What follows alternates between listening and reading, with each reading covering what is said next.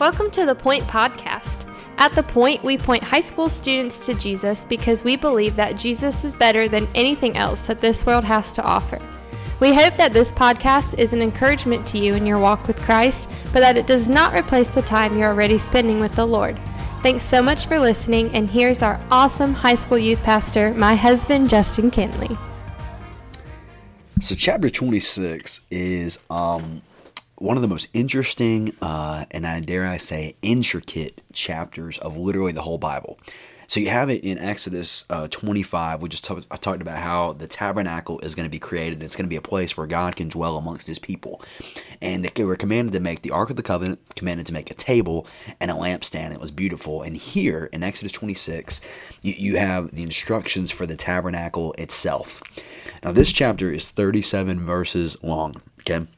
37 verses long and it is meticulous to all i mean it's it's unbelievable. I, I just encourage you to read it on your own and walk your way through it. But man in these i'm just going to sum up in, in bullet points what's kind of happening in these 37 verses okay? So this is the instructions for the tabernacle itself. There and this is uh, honestly there's probably even some things that i could have i mean because literally every single verse in this chapter is a different instruction, right? Every single verse is a different thing there to make, different thing to do, different thing here. So, so what I'm about to read is not a full exhaustive list, but it's just kind of the highlights of it, okay? So they're to make 10 curtains, these curtains of linen, blue, purple, and yarn. They're to design cherubim worked into them, which are cherubim are angels. Uh, these curtains are 42 feet tall and 6 feet wide.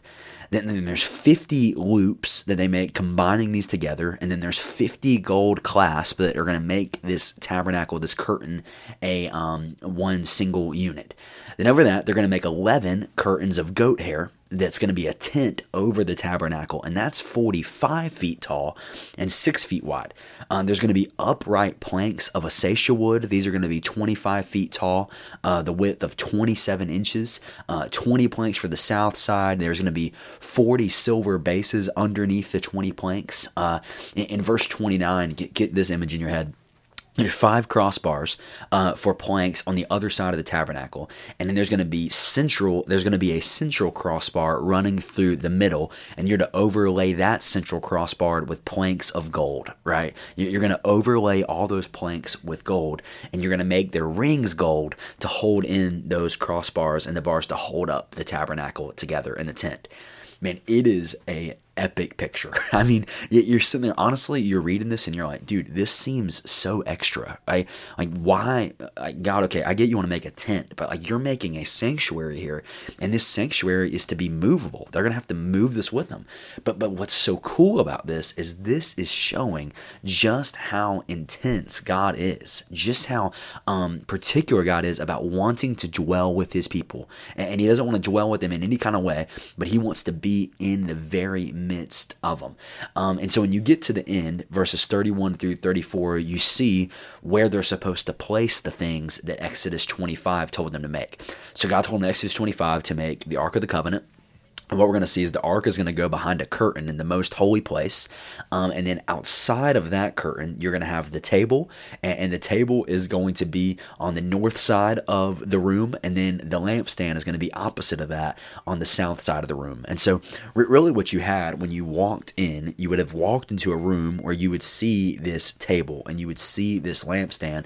And then in the most holy place, the holies of holies, that there would be a, a kind of a curtain that you'd walk behind that's where the Ark of the Covenant would be, and that's where the mercy seat of God would be on top of the Ark of the Covenant. And, and that was kind of what really symbolized that. That was really where the presence of God what was residing, right? And so uh, this is why it's so big in Leviticus 16, where you talk about the, the Day of Atonement, where one day a year the priest could go in there and sprinkle blood on the mercy seat to sacrifice um, the sins for the sins of the people. Which really, man, you think about this, and, and and I don't want to talk for too long. I could talk forever about this. But but two things. One, you look at how intense it is to go into the most holies of holies. That the high priest had to do that every single year. Once a year, they would go in and make a sacrifice for the sins of the people. Where, where what does the book of Hebrews say? Man, we have a great high priest who sacrificed not a lamb, but sacrificed himself, the Lamb of God, sacrificed himself for us so that the veil and the curtain was torn from top to bottom and, we now have access into the presence of God. That is amazing, right? And then on top of this, you think about the tabernacle, it is this symbolic presence of God. It's where the presence of God would live and reside amongst his people. And yet now the Bible says that we are the temple of God that the Holy Spirit, when, when we place our faith in God through the death and resurrection of Christ, we have been indwelt and regenerated by the power of the Holy Spirit.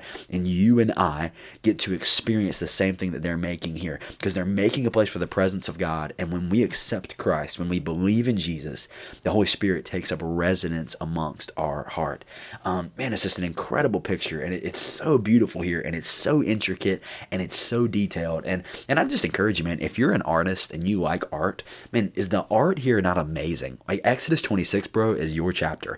Yeah, as God is laying out this beautiful way to design the tabernacle in this beautiful way, beautiful way um, to do this. And so, uh, man, I'd encourage you to read it and just be encouraged by the fact that, man, God desires to be with his people, but, but God is a holy God, worthy of all honor, worthy of all glory, and this tabernacle is going to reflect that. And in many ways, as we said in the last chapter, in many ways, you think about this gold and this purple and these um, elaborate things. In many ways, in many ways, this is creating a heaven on earth where, where Genesis 1 and 2 was supposed to be where man and woman and, and all of humanity would reside with God in perfect community. And then Revelation is going to re- recreate and redeem all that. And, and, this is a kind of a mini heaven on earth where God is going to be in the midst of his people as it was intended to be in Genesis 1 and 2. So I hope you read Exodus 26 and really just be blown away by how many details there are. It's pretty incredible. But God is serious about desiring community with his people and being amongst them. And so I hope you're encouraged by that. And I hope you read it. It's pretty um, it's pretty interesting and pretty fun to read. And so I encourage you to read that today. Thanks so much for listening. The Point is a ministry of First Baptist Church Indian Trail for high school students. We offer life groups every Sunday morning at 8, 9:30, and 11 o'clock, and we meet on Wednesday nights at 6:15. For more information, you can go to our church's website at fbcit.org.